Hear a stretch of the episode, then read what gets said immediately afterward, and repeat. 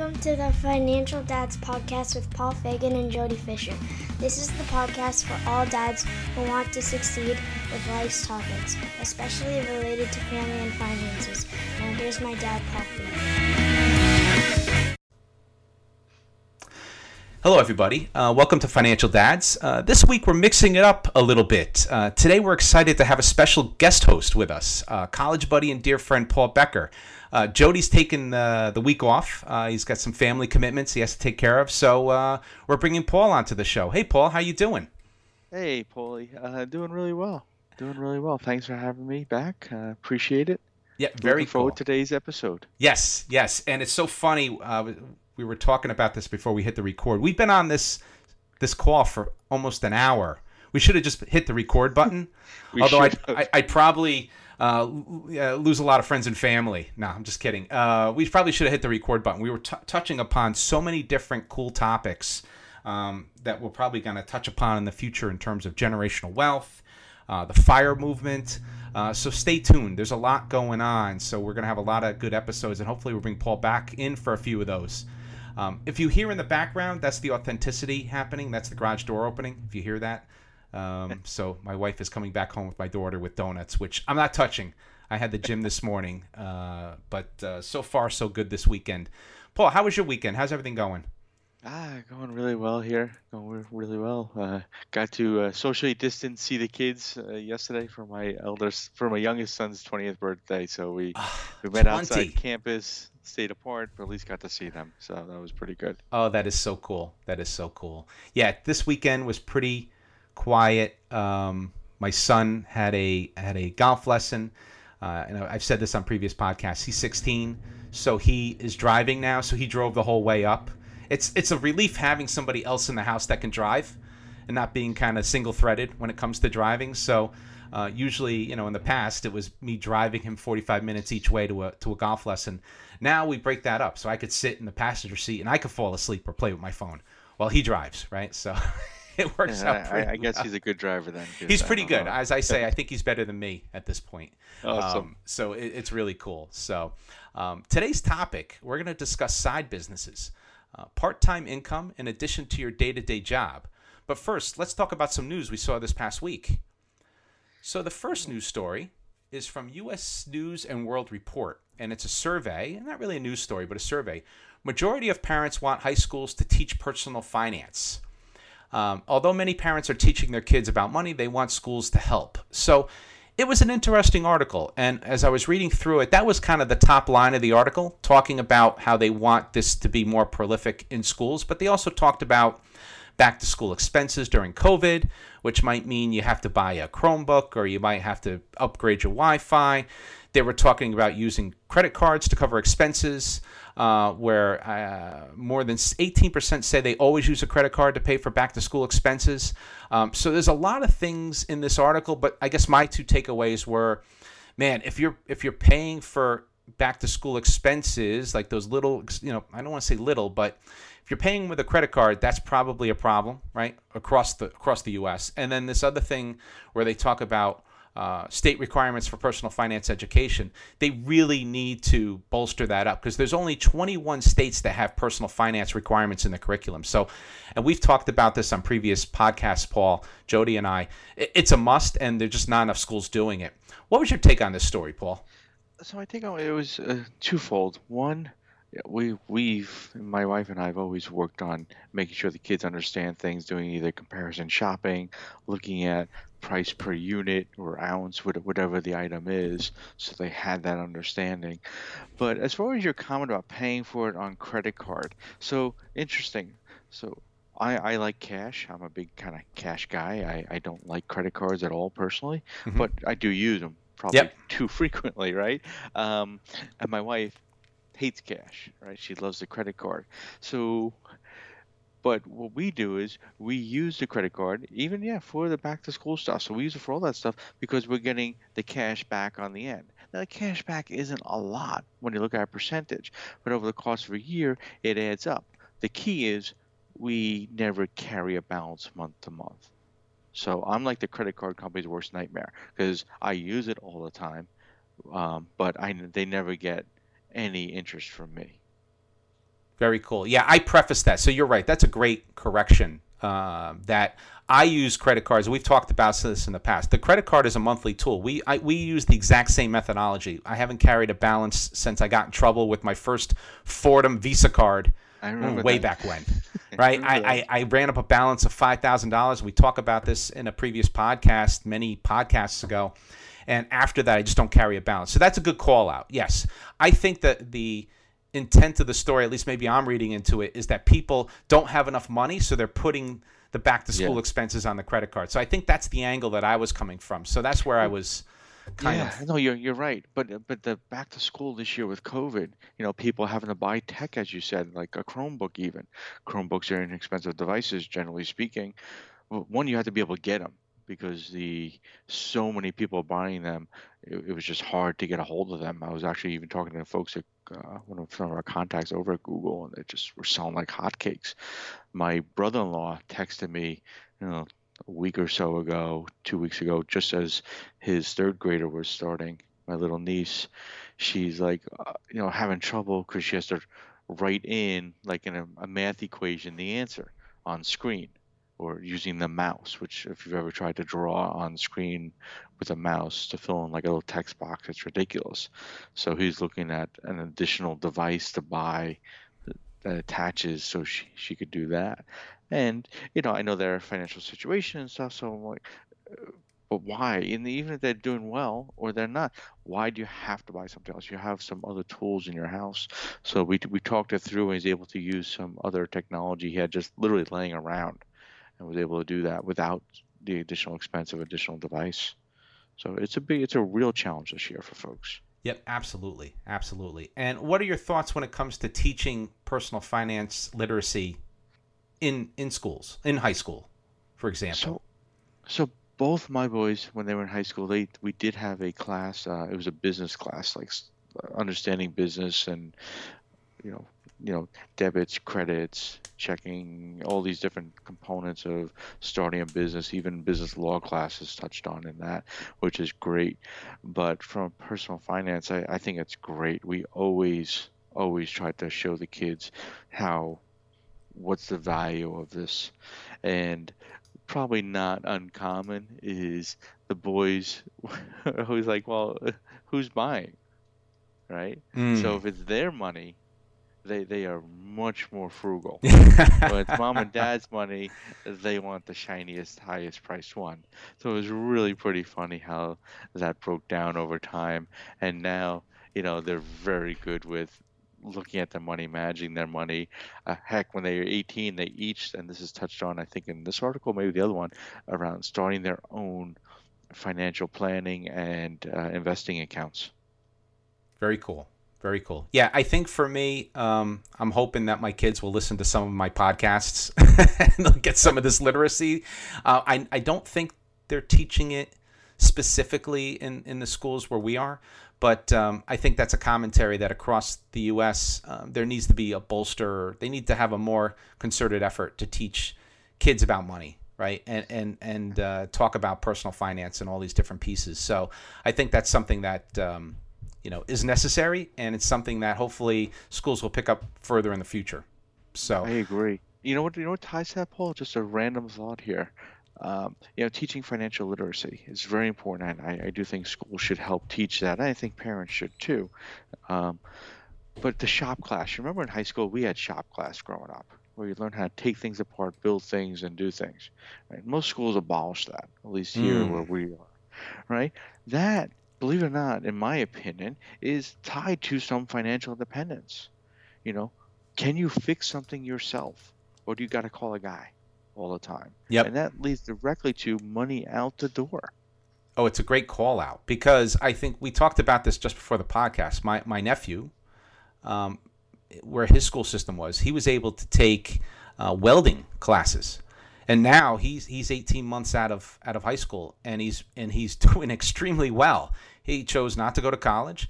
He's he's he's he's got this job. He's doing phenomenal. It's going to be a phenomenal career, and he learned it all at the high school level. Um, in my high school, I went to an all boys Catholic high school. Uh, and we didn't have shop class. It was just something that wasn't there, right? I guess they substituted it with religious studies. Um, so we didn't have that opportunity. But that's cool that you had that opportunity, Paul, to to to have like a shop class, that those types of classes that would be more hands-on, that would make you more proficient in doing your own repairs or being comfortable with tools and, and know what a screwdriver is and a hammer and, and all these different things. Yeah, in fact, both boys in college, you know, they have requirements where they go to school great school. I, I love their college, their institution. It's uh, an engineering school, and you know they do teach them welding. And one of the one of the labs is taking apart a small diesel motor and putting it back together, and it must run. And so many of the other students are scared to use the tools and the machinery because they just don't know. Mm. They just don't know. Um, so that's probably maybe maybe another episode, Paul. That's right. We'll have to we'll have to talk we'll have to talk through that. Um, the second news story is also from U.S. News and World Report, and it's 21 apps and websites to help you make money. Feeling broke? These ideas might help you earn extra cash. Um, for me, my, my top of line thoughts were um, the gig economy is very interesting to me. I actually watched a documentary on it uh, last week uh, where it profiled someone that worked for Uber and someone that worked for Postmates or DoorDash. That's what it was, DoorDash. And, and it's very interesting to me. I think, though, it may be leading uh, you know people in society down a path further away from the traditional 1950s style work where you can retire and nicely and then you die right like you like you work you retire you die here, I think it's going to be you work and then you die. Like there's not going to be this retirement in between. And I'm not. This isn't a political stance. Uh, I don't. I definitely don't get political with these things. It's just an interesting path we're on because there are so many people that are using, and they talk about in the article Uber and Lyft and Postmates and Instacart and then there's, you know, making money while shopping, where they're talking about using these coupon sites and stuff like that. And then there's making money while exercising, which is interesting, Sweatcoin and Healthy Wage. So, and then there's making money selling your stuff, right? The eBay on down through all these different pieces. And then finally, um, you know, money and investing and getting your opinions, you know, uh, giving your opinions for money. I think when I look at all these things, and it, it kind of ties to what we're talking today, uh, not so much side businesses, but kind of side gigs, side hustle. Maybe you could kind of blend it in there. Um, but that was my top of line thought: is we're becoming more and more independent, uh, and the jobs of the future, I think, are going to be way different. You know, 20 years from now than they look like today. Uh, what was your take on this story?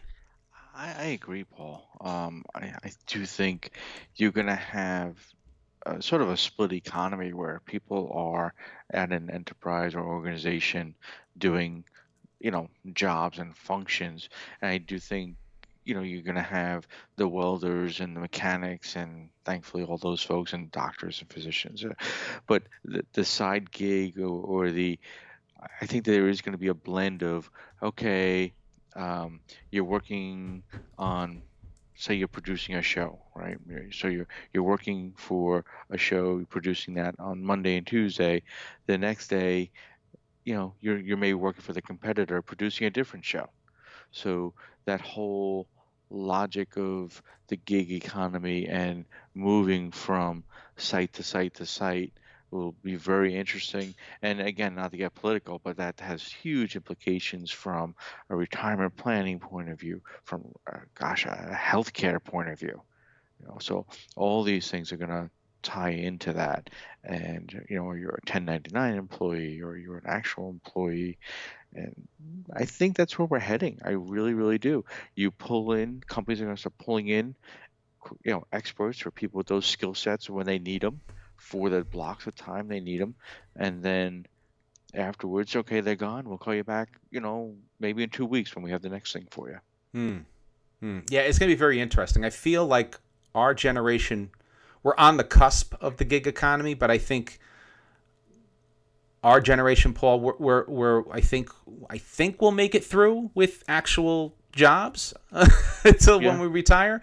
I think, um, or or maybe you know get close to it, and then we have to kind of go to the gig economy. But I, I, think it is very interesting, at least to me. I, I I'm I'm fascinated by it because I'm I'm curious to where it's going to go, and and quite frankly, it's going to be interesting for our kids, right? Now, your kids are a little older, but not much older than my older boy, and it's going to be interesting. Depending on what field they pick, is going to make is going to really drive what they.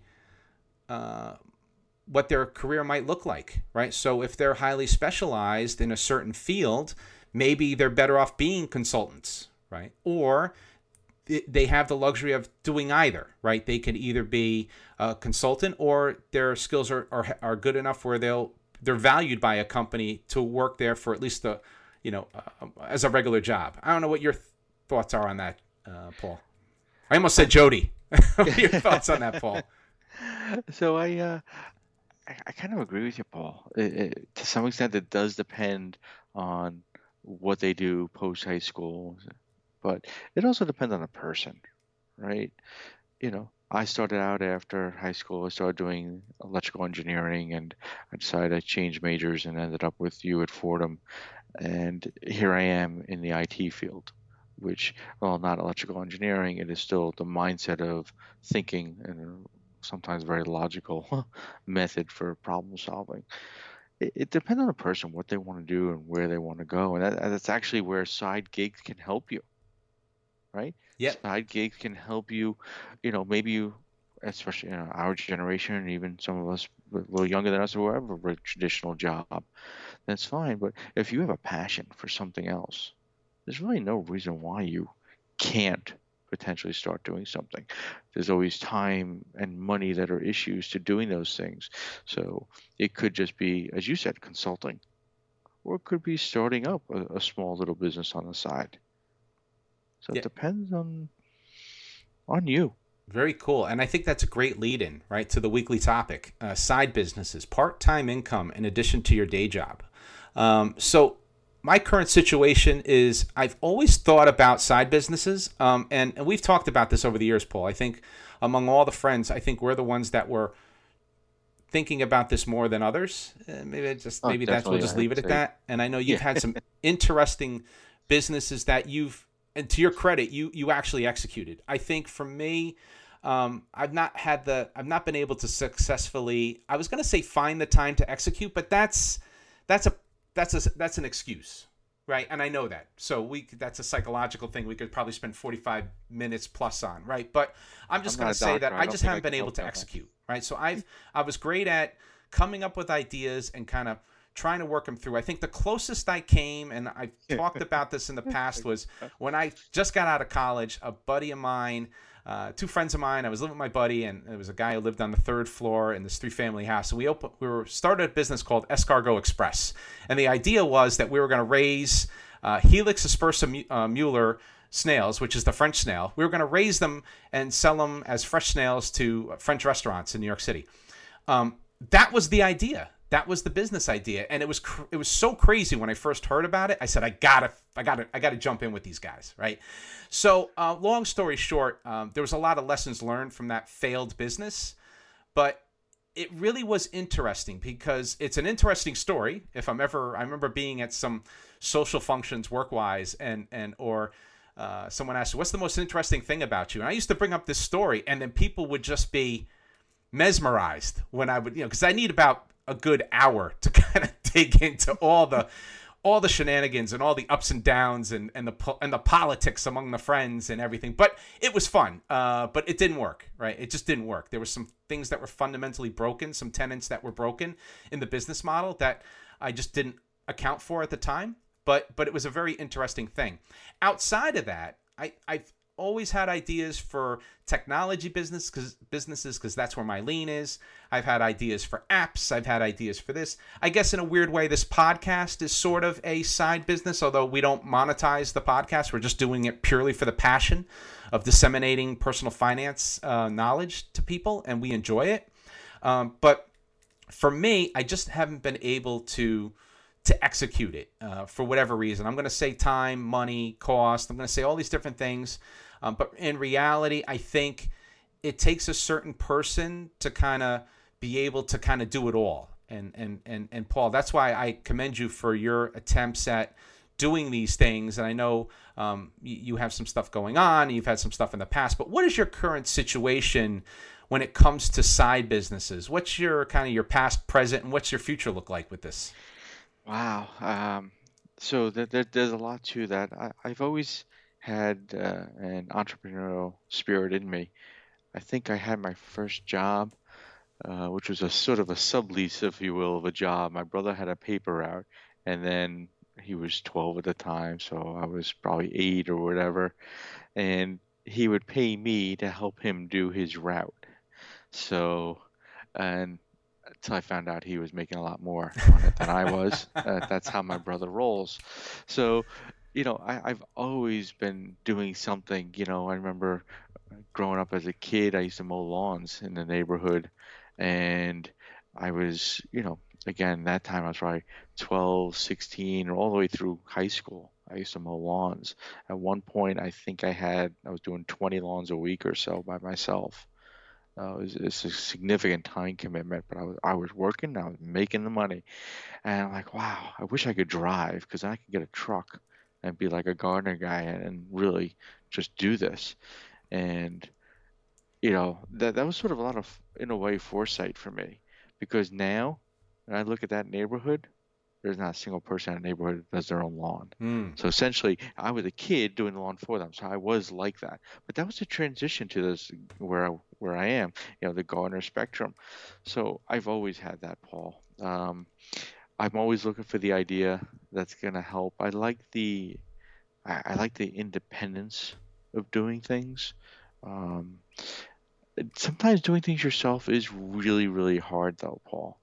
Uh, and what you have to do is if you're there are side gigs that you can do yourself, whether it be an, Uber, a Lyft, an Instacart, right? There are a lot of things you can do, but if you want to take it a little bit beyond that, like you writing, for example, you could do ghost writing, a lot of things you could do. But if you if you're talking about like a tangible, like a product or, or, or something, or a bigger service, the hardest thing you have to do is admit your weaknesses and where you need help. And that costs money. Now, that could be money out the door, or it could be equity in an entity, like if you're starting an actual small business. So I started a few over the years. Um, one of the ones which I really thought had legs, and we took we ran it for years trying to get it going. In fact, we brought in. Um, I started it with someone this time. I, I learned you can't always do it yourself and sometimes that is really hard. So I did bring in someone on this one, and he and I started it together. It was a school supply business, believe it or not. So what happened was my wife went out to, I think it was Staples, to get some supplies for the kids for when they were in grammar school, and came home. Said the lines were nuts. People arguing like it was, it was crazy. Like Paul, I am never doing this again. You are doing it next year. My response to that was, heck no. I'm starting a business around this because if she's having so much trouble, she's not the only one. Yep. And we we kicked it off. We got it running. Um, it was a really neat model where you know people, the class list would come into us from the teachers or the schools, and then people would just get a direct link URL to that teacher's supplies. So a teacher could choose what kind of pencil they wanted versus what color markers, and everything could be in there. Here's the cart. If you already had that calculator, fine, you could remove it. We weren't trying to really, you know, rip people over the coals saying, no, it must be exactly this. And then what we do is you, you buy it, we get it shipped to you in two days because we had a partnership with uh, the largest um, office supply company uh, depot in the country. Uh, make 98% of the U.S. in two days, I believe, was our was our thing. But then we'd give seven percent, I think, of that money back to the teacher Hmm. to use on more supplies. And uh, people who did it loved it. It was a great model. Um, there's just a challenge, and that is teach schools can't say where to buy it. Um, so that was a challenge, which we kind of understood. But the parent teacher organizations, PTAs or PTOs, whatever you call them, Mhm. they change over so much as to who's running them and who has friends there or wherever, it's really hard to gain the momentum and traction on it. That was one of my more interesting ones. Yeah, no, I remember that, and I thought for sure, like you were you were way ahead of your time with that. That was amazing because now I could tell you that's what happens. Like that's what we do. Like for my for grammar school, not so much high school, but that's that's the PTA is plugged into some service, and every Yeah. time I see that box, I'm like. Why isn't that Paul's box? Right? Like, why Yeah. didn't that come? Like, Yeah, it was amazing because I remember you guys thought of everything, and I remember talking to you about it during that time, and I think you guys are doing all the right things, right? And and that's where it comes down to is like even when you're doing all the right things, sometimes just external factors just don't Yeah. come together, Don't- right? Is that the key? align. Yeah, they don't align. But I learned a lot from it. Um, you know, it, it was a great experience. I did lose money on it, to be honest and transparent. Right, uh, did not make money on that one. You know, because we had web servers, we had what's called PCI insurance. So it's pretty, you know, pr- credit card processing insurance. Hmm. So if there was a fraud on the account, so you you just learn a tremendous amount. Uh, sometimes starting these things up, or even going through the motions of, uh, of learning about it and digging it out. And that's what I encourage people to do. You know, if you're if you're looking at doing something, or even a side gig, or you say, like I said, say it's a writing gig, right? Well, what what are the tools you need? And then, as Paul, you and Jody talk about this every week, right? The budget. What's Mhm. your budget? So, what is your budget from a time perspective? What can you commit to to doing this? Different kind of budget, right? Not money. It's what is your time budget? And can you stick to that? Well, that's what amazed me during that time, and I, I'm going to go a little bit off off topic because I got to ask you this question. Sure. uh, when you were doing, I remember specifically when you were doing the school supply stuff, right? You got two young boys, wife, the house, full time job, and this business. And I'm like, I don't know when Paul sleeps. Like I really, I was, I was getting tired, and my my my own head was aching, thinking, how is he doing all this? Plus the plus the fire department. I knew that, Yep. right? I, I forgot about that, that little detail, right? Like, how did you manage to juggle all these different things during that time? Because it was a massive time suck. Like, I'm trying to figure out when you slept. To be Yeah, honest it- with you, right? Not joking aside, it, you you you had a lot on your plate, and I'm just fascinated and curious to how do you handle that? So it, it was very interesting. Um, and then thanks for remembering the fire department. You know, that's been a big part of my life. Absolutely, yep, And uh, I was actually an officer at the time. yeah, that's what I mean. We'll throw that on the fi- on the pile. we'll throw that up there too. You know, So uh, a lot happened. Um, my partner on it was we were at the same company. Where We were a large bank at the time, and uh, that's where we started this idea and kicked it off. So that was a huge help from a time perspective because everything wasn't on me. You know, I could come up with some ideas or designs. I mean, we, we actually wrote our own database design. We modified shopping carts to do some of the stuff we were doing. So it was really kind of neat. And he his expertise was in database and now data lakes and stuff like that. How did I do it, Paul? That's a, that's a great question. You know, I'm, I'm fortunate. My wife is is amazing and really smart and helpful, and she was really great with the kids with homework. Um, so that helped a lot. So when I came home from work, working in a city, you know, a lot of homework stuff was already done, and then we're just doing whatever with the family. And you know, in the evenings is when I would do it at night, and uh, sometimes very late at night or early in the morning. So I did sacrifice sleep to work on this without sacrificing my family time, because you know my family time means the, the world to me. I could care less about almost anything else. Yep. Uh, it's about being with the family. And so that's what I did. I, I sacrificed a lot of sleep.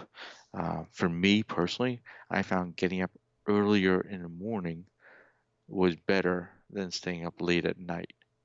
So I would do it before everyone gets up. And that actually helped me, Paul. It helped me from the, the time budgeting perspective. Okay, so just as a family unit, uh, if we get going at, say, 8 a.m. on a Saturday, that doesn't mean we're waking up at 8 a.m. on a Saturday. It just means, okay, whatever it is we're doing that day, we're starting, say, at 8 a.m. Fine. That means if I get up at 5:30 or 6, I have 2 hours to dedicate to get this going. And then once we had it going, you know, again, it, it's knowing your weaknesses, where the problem's going to be. We hired a firm that would be our call center for us for customer service. They were out in uh, Lincoln, Nebraska, I believe, Hmm. out there somewhere in Nebraska.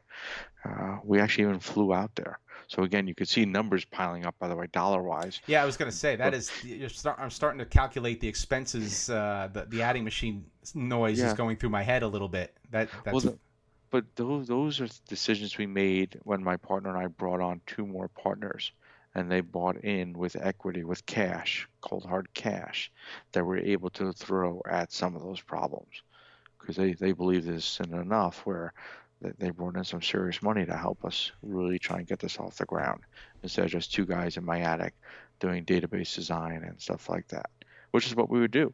You know, there were days where we were working from home and we would work it together in my attic in the office doing our day jobs and you know at lunchtime or whatever it would great we would just work for an hour Mhm. and then after work we'd spend another hour or two on it and then you know split off so i again it was just trying to balance it all it was really hard though not gonna lie especially that one because that got really complicated really quickly Yeah, and I think that that's. I mean, it's amazing. You know, that was great feedback. That's fascinating because actually more insight than I than I was thinking uh, that you would provide. But yeah, the lack of sleep, and I'm I'm reminded of. I took a course once and bought someone's book. It was at a job. I, I took a course. Uh, like a seminar type thing was called two awesome hours and and and the guy preaches exactly what you said you have to find the the time in your day where you're the most productive, right? Where you could get a lot done in that short amount of time. And I think you were able to figure out those awesome hours that you needed, whether it was late at night or early in the morning. Like you said, early in the morning was probably best. Um, the other thing I jotted down, which was funny, I did not realize you had the paper route. I'm a paper route family as well. So my brother inherited my paper route uh, when I gave mine up. Um, and it's so funny. Like the other day, I was driving through town because I, I pretty much grew I grew up one town over from where I live, and I was driving and I and I drove up my paper. I, I know exactly what my paper route was. Right, it was Monroe Place to Fairview Avenue. Right, so it was pretty funny. Uh, that once in a while I'll make that drive and I'll go down the street and things have changed, right? People are Yeah. probably not there anymore, but I remember all those entrepreneurial things that I did when I had the paper route, right? And I don't know if you want to call it a side gig, but it taught me a lot about, you know, at holiday time I would I would wrap I would make out Christmas cards and put them in everyone's papers with a rubber band the week before to make sure that was kind of a, a, a nice reminder that you know tips were coming right um, and i was able to do like they had these nights where you went to the pa- newspaper and you can make extra money by signing up new subscriptions. I was never great at that. And that goes back to what you were talking about paul is knowing where you need help sales was never my thing. Me neither. Right? So I need help in that department. I, I could I could speak, and I could talk to a product, and I could talk with customers, but that hardcore selling aspect was just never my thing, right? But but it is fascinating that we were both kind of in that world. And then one last question before we jump into the topics today: um, Did you ever think at some point when you were doing the the lawn cutting of turning that into a full time business, and where do you think that would be today? So yeah, I sort of alluded to it earlier. I, I the key I said there before was, wow, I wish I could drive, because then I could have a truck and then I could do this. Right. So I actually did. I really did. Um, but you know, that probably would have been frowned upon in many ways by others. Uh, you know, family, what are you doing from a family point of view? But I look at it now, and I, I I was ahead of my time on that, and I really could have had something much bigger. And there's something to be said for working for yourself. Hmm You know, th- there there are a lot of heartache, a lot of pain with it, a lot of responsibility from a financial point of view, like making sure everything's good coming in and you have those cushions that you need. Um, so, but there's a lot to be said for, you know, the time is yours and what you do with it, what you make with, of it is yours. Um, so that that's partly why I've always tried my own thing. Uh, I've been doing some volunteer for some fire department products and stuff lately on the side. Got some new machinery actually where I make most of it as much as I can in house. I like doing that. I like controlling it from end to end as much as I possibly can. Um, and this time, uh, someone approached me with an with an idea, and because I've been already doing some of this stuff, another chief, and he approached me like, you know, a bunch of people told me I should talk to you. Mm. All right, well, let's talk. What do you got? And he showed it to me. And it's taken us a while. It's very funny to see someone who hasn't done, gone through the iteration process and developing something to getting to a full product. He's like, I thought we'd be done in like a month. Mm. And Interesting. here we are. It's taking a long time. But uh, he actually got to use the product late last night. There was a, a working fire not far from us, and he got to use it. Like it was great. He's like, it was so awesome to use it. And he said, you know, he learned one more thing. So now we have yet another iteration. But I'm, we're, I'm trying to stop him and say, no, okay, fine, we could do this one last one. That's it. We need to say, here it is, because we started showing it already. But he's a salesman.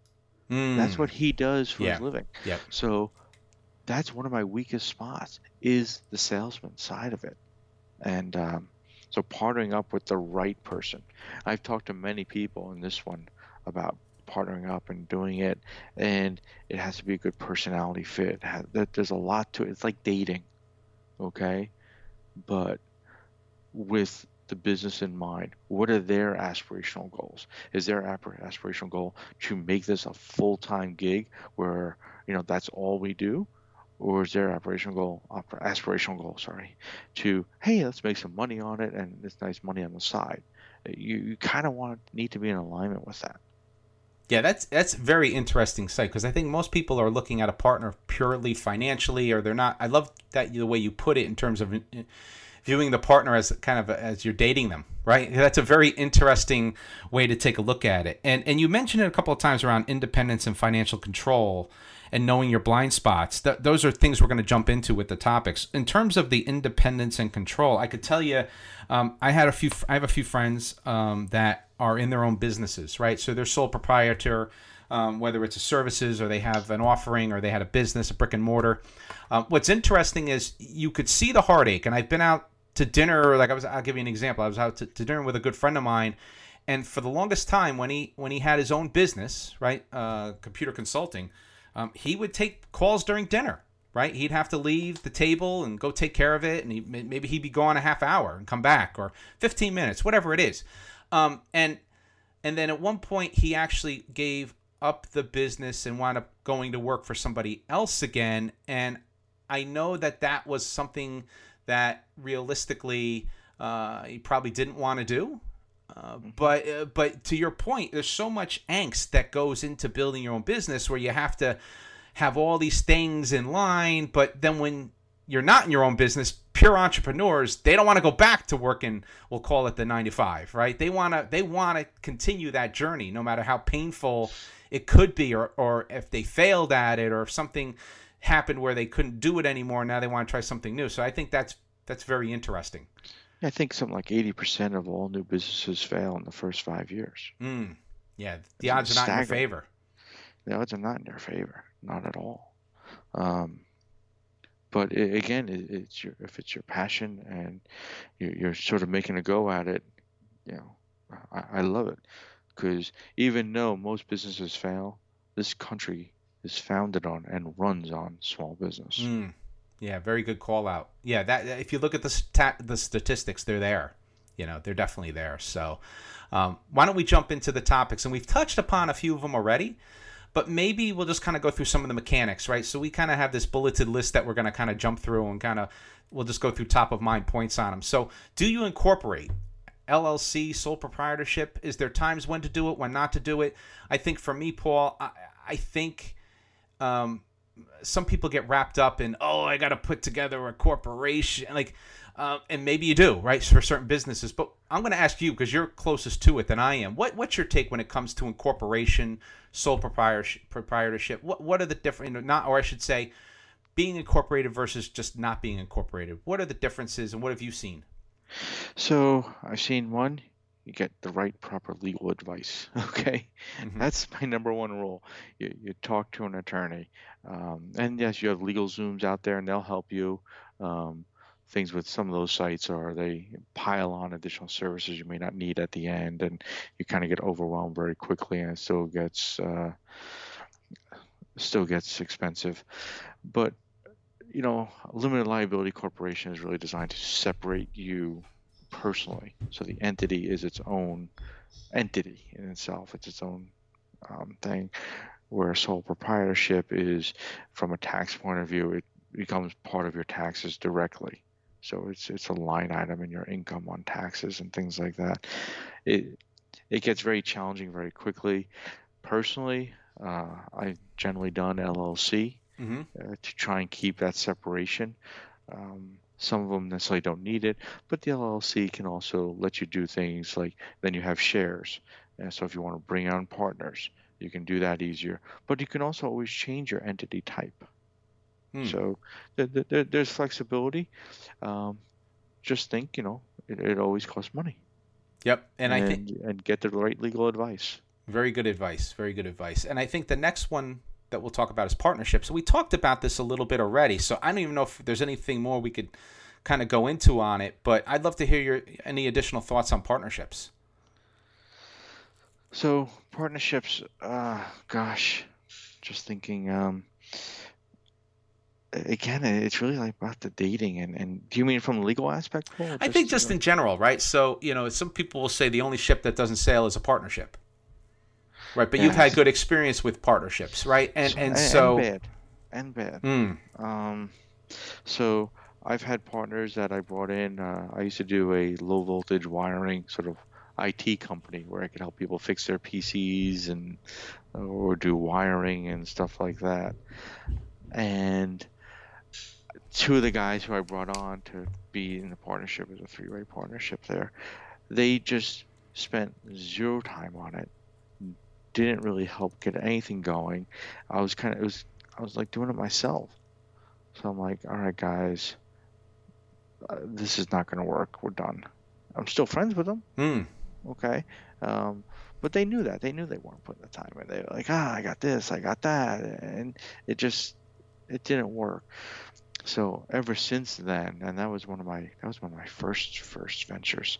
Um, I've always been wary of partnerships, but now I've gone around a block a little bit more. Mhm. I think it is finding the right partners, and that's really really hard. yeah, I think that's key, right? Because I, I, I had a partnership once, and that it prompted me to remember this. I had a partnership. I think it lasted about 48 hours, and it wasn't it wasn't his fault. We we were we decided we were going to go into the into the uh, you know the computer support business together, right? And I went to go. Uh, And you didn't call me? That's right. well, this was up in Connecticut, right? So it was just funny the way it happened. Yes, we, we probably should have done it together. Maybe we would have saved ourselves a lot of angst. Um, but it was funny. So he's like, I got this company, and we decided to do it. And I go and I troubleshoot. We didn't even troubleshoot. I just looked at the person's computer. Like I clicked mouse, I clicked moused around in just to kind of get some write down some things of what we would do. And I said, well, we'll set up a time to come do this. But I, you know, I stressed that I have a nine to five job at the time, so I can't come here during the day. The next morning, frantic phone call, 9:30 a.m. The computer's broken. You touched it. I said, if anyone knows about a Macintosh, I went to about the Finder. Right, I didn't touch the computer. I didn't launch any apps. I didn't do anything. Right, I, and and uh, my buddy was nowhere to be found. And he said he'd be able to handle these things during the day, but he had a nine to five job. So I told the people, I said, listen, whatever I came yesterday to come see you, I said, you're not going to get a bill. Just you're going to have to find somebody else. And my apologies. And, and, and it worked out, right? But ever since that point, to your point, you really have to have the right people that are rowing the boat in the same direction as you. Otherwise, you're just going to go in a circle, right? Yeah. It's just going to be problematic. Or you're going to Yeah. be tired because you're tired of rowing all by yourself. Right. But also, you brought up a point there, and that is the hours of operation, right? So, when are you doing it? If you have a nine to five job, it's hard. So, you have to look at your model and what is your model that you're doing, and when can you keep that division? Because you certainly don't want to, necessarily be working nine to five and doing another job at the same time. That's how you lose your nine to five job. Absolutely. Yeah, you can't let so- the two interfere Right? with each You other can't. if you're going to do it. We I mean where I am now I, I I've heard stories of people were caught doing things working for someone else and uh, yeah they, they like later Yeah, so you have to be extremely careful when it comes to that stuff. So uh, we'll switch gears a little bit. I'm going to go to budgeting. So how do you budget for all this stuff, right? When when do you need the budget? Um, what do the budgets look like? How do you know? And this kind of ties to another question: is how do you know how much money and time to invest into the effort? And maybe kind of so it's really budgeting, how much money to invest, and when do you know when to to fold them, as Kenny Rogers would say in his song, right? Know when to fold them, right? When do you know that maybe it's time to stop and feeding this business time and money? So why don't we start with the budgeting part? so the budgeting you know it, it's really tough it's it's what can you swallow what can you absorb um, and still be okay you know so is it disposable income? Is it money you've had saved money you've had saved for doing this? Right? So you have to uh, look at that. And what i like to do is you know take this bucket of money uh, let's say it's five grand okay? Put that aside okay? And then decide well okay i'm going to put $5000 into this and then you know i'll reevaluate however often that is you know. To me i'm always reevaluating everything. I, I feel like i don't stop. I'm always looking at okay what's it really costing me? But you know when, when to fold them is really difficult Hmm. because you you have mm, so much invested in it. And not say dollars paul it is the time sweat and tears around it. And like it's a passion that you're you're trying to to do. So it, sometimes folding is hard. Um, the school supply when you know we folded that i think we officially finally folded it last year on paper. Hmm but we had folded it long before that. We actually leased out the technology and everything to another company to get it going to see if they could do it. That didn't work. But you have to be honest with yourself. That's what it comes down to. You know, hey, it's not working. You know, what is your time worth? You know, missing a kid's ball game or or hockey game or golf. You know, wh- wh- what's your time worth? And if you're pouring more and more money into this and time, you know, and, and the money's not coming in, it's pretty obvious, you know. This isn't the federal government where you can just write checks and not have the money. So you have to do that. So I like the idea of taking the money and putting it aside as a separate account. For me, my whenever I've done a small business entity, it's always been in a different bank. So not even a different account. I mean a separate physically different company. Hmm. So it helps me maintain that separation of sort of church and state, if you will. That's very smart. That's very smart. And and I guess one of the things that I wanted another topic we want to touch upon is kind of getting that idea, right? Getting started and kind of the planning mode, the analysis mode. Um, I, I'm personally very good at those things. That's what I. That's what both of us do for a living, right? Is kind of planning and analysis, right? Um, but sometimes I'm I'm guilty of analysis paralysis, right? Where I'll analyze something to the nth degree without the execution, right? Not so much with work, but with personal stuff. I, I with work, I'm able to execute much cleaner, much faster. I think that's because of the people around me and and the risk is lower. I think, if you want to call it that. When you're, I usually get analysis paralysis when th- my money's on the line, right? And not that I'm uh, I'm, Right. I'm not wasting people's money. I think uh, you know I, I'm just trying to get to maybe I need to bring another maybe I need to bring a psychologist onto this thought I podcast. say, but I think you need a psychologist. Yes, that, that's what it might be. Uh, but but in, in all seriousness, I think I have a much easier time at work um, as opposed to personally. If I had a business idea and I want to get started, I'm pretty good at trying to put the plans together and and the analysis and stuff like that. But then I fall short on the execution because I get cold feet about taking that money and putting it in to the effort, right? And I think that's that, Well, that's that's that that's, what separates block. the men from the boys on that, Paul. Yep, absolutely, right. And that's why if you can take that money, say, okay, I am willing to commit that five thousand, ten thousand dollars, or maybe it's five hundred dollars. I'm willing to commit, and when you say commit, I'm willing to lose that money, Mm-hmm. and that's hard. That's Yep. hard. Yep. But w- what are you doing with that money? So for me, with some of the fire department stuff I'm doing, I, I actually bought machinery for it to do it. I have a laser engraver cutter, and now I have a CNC machine to to make some of the things.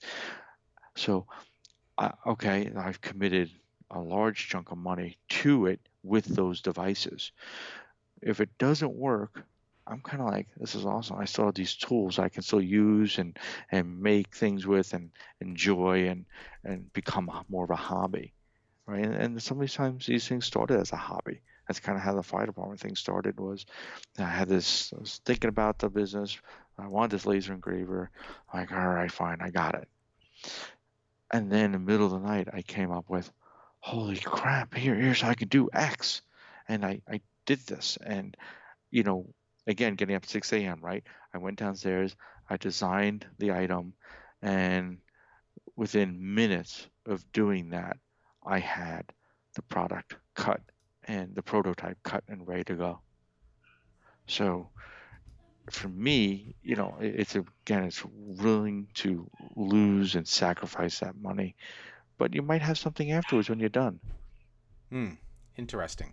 Now it's a great it's a great take on it, and I think we could talk all day on this stuff. I do have one last question or Okay. one topic I do want to hit before we before we uh, close the podcast. Is really and, and maybe just focusing on getting the idea and getting started. So you you you get the idea, you want to start. Those first thirty days go. What do you do? First 30 days. First week, first two days, like. So you got this amazing idea. Like, what's that? What does that look like to you in terms me, of I- execution and getting the idea out of your head and down onto paper into a pro, whatever that is, right? I'm just So- curious what your process is for that. My thing is I, I draw it out. I do two things. I draw out the thing, and then from a process point of view, because like you, Paul, process oriented a lot of times. I, I do. Sorry, real life. Uh, that's a little puppy I love it. so what I do is I do a mind map. So if you've never used a mind Yep, map, I'm very it's familiar. of flowing out your ideas. Well, maybe you know, but maybe our listeners don't, right? So it's a way That's of true. flowing out your ideas. Uh, I, I use it on my iPad. It's uh, the one I have suits me really well. Uh, it's called SimpleMind. That's the one I use because I am a simple-minded person, and it, it helps me to lay it all out. And then I look and I go, "Holy cow, there's a lot to this," and that's what you need to do. That's what you need to do. You need to lay it all out and understand what you're getting into. And then for me, the next step is, all right, what's this gonna cost? What's my um, cost for it be materials and electricity. I, I go down to the, the kilowatt hour or the watt hour of electricity for some of my projects. You know, how okay, how much electricity is this going to cost me? So I get really, really anally detailed about what the cost is, Hmm. and then I figure out my pricing from there. You know, and then I bounce it off people. I bounce off people in that field. Like, if you had this, you know, what's this worth to you?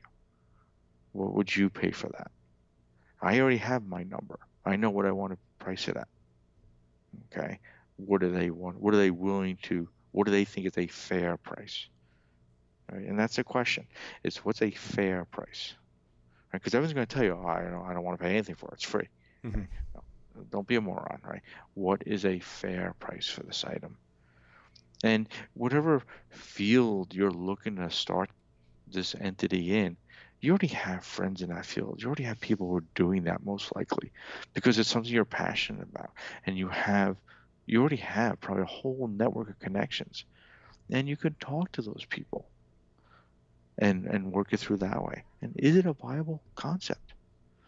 I'm sorry, I'll probably keep going on and on. No, no, no. This is fascinating. I, I, I'm saying to myself, man, I the one thing that jumped out at me, if if you're not tech savvy and you, you don't know how to use SimpleMind, or you could always get a legal pad and start scribbling down the Yep. the these things, right? I mean, I think that's the fundamental idea is getting the idea. They say get it down on paper, but you're saying kind of getting the idea down, but also getting down like what do I need to do? What is my checklist? What is what do I have to do first? And trying to lay these things out, like you said, to the process piece, right? Whether it's a uh, manufacturing or you're starting a landscaping business or you're going to do an IT company, whatever that is, I think some of those fundamental tenets are the same. Would you agree? Yeah, absolutely. You know, what, what are the, what's the risk? What what do I need to get started? What's your budget? What how much money is it going to cost? You know, if your budget's five grand, but it's going to cost you fifteen, well, you okay. But then also, back to that budget, Paul. Right? What are you willing to accept as a loss? Hmm. Probably the toughest to question. Yeah, that's probably one of the tougher questions I would imagine. Right, so. and that's how that helps you though understand when to fold them. Very cool. Yeah, it ties back. Well, there's so many things. I'm going to go into the summary recap. There's so many things, and we could talk about this, like you said. I think another hour, right? Um, at least, if not longer. Uh, but the two takeaways that kind of jumped out at me today were, um, you know, kind of separating the men from the boys type thing. When it comes to, you really have to get into a point where you're either going to get in the pool or not get in the pool, right? So I think that's key. The second piece was around partnerships and finding the right partner kind of analogous to dating, right? I think that's another interesting concept that I took away. But to be honest with you, this is one of those podcasts that I'm gonna we're, I'm gonna I'm gonna listen to probably at least twice next week at the gym. Right? It's just gonna be one of those podcasts because I am sure I am missing things that I've heard, uh, and and I'll go back and say, wow, that was very insightful. And for those of you who haven't heard the expensive hobbies podcast with Paul, please listen to that because that has insights in there as well that I never thought about. And then when you describe them in that podcast, Paul, I'm like, wow, like you really when you we talk about looking at all the angles and looking at all the expenses, like you were pointing out stuff that no one would have ever thought of. And you need to get into that detail when looking at expensive hobbies. So I think those are my summary recap for today. But I'll I'll ask you, what are your takeaways, or if you could provide us, what is the one thing that you would tell the person who's looking to start a side gig or start a business, whatever that is, what would be the one thing you would tell them? One piece of advice. Oh, wow. So, you know, are, are you really ready to accept that challenge? Be honest with yourself. Be honest with yourself, Paul. Mm-hmm. It's hard. It's hard. You know, it's very easy for someone to say, ah, I could do this, I could do that. No. Can you really? Are you really going to commit the time, the, the mental brain power to get something started? And obviously, of course, there's always a financial side of it. You know? So that, that, would be my, my two cents on it. Are you really, really ready? Very cool. Very cool. Well, well, Paul, thanks again for joining us today. We love having you Thank on you the show. Me. And uh, I thoroughly enjoyed our discussion today, and I'm looking forward to our next one.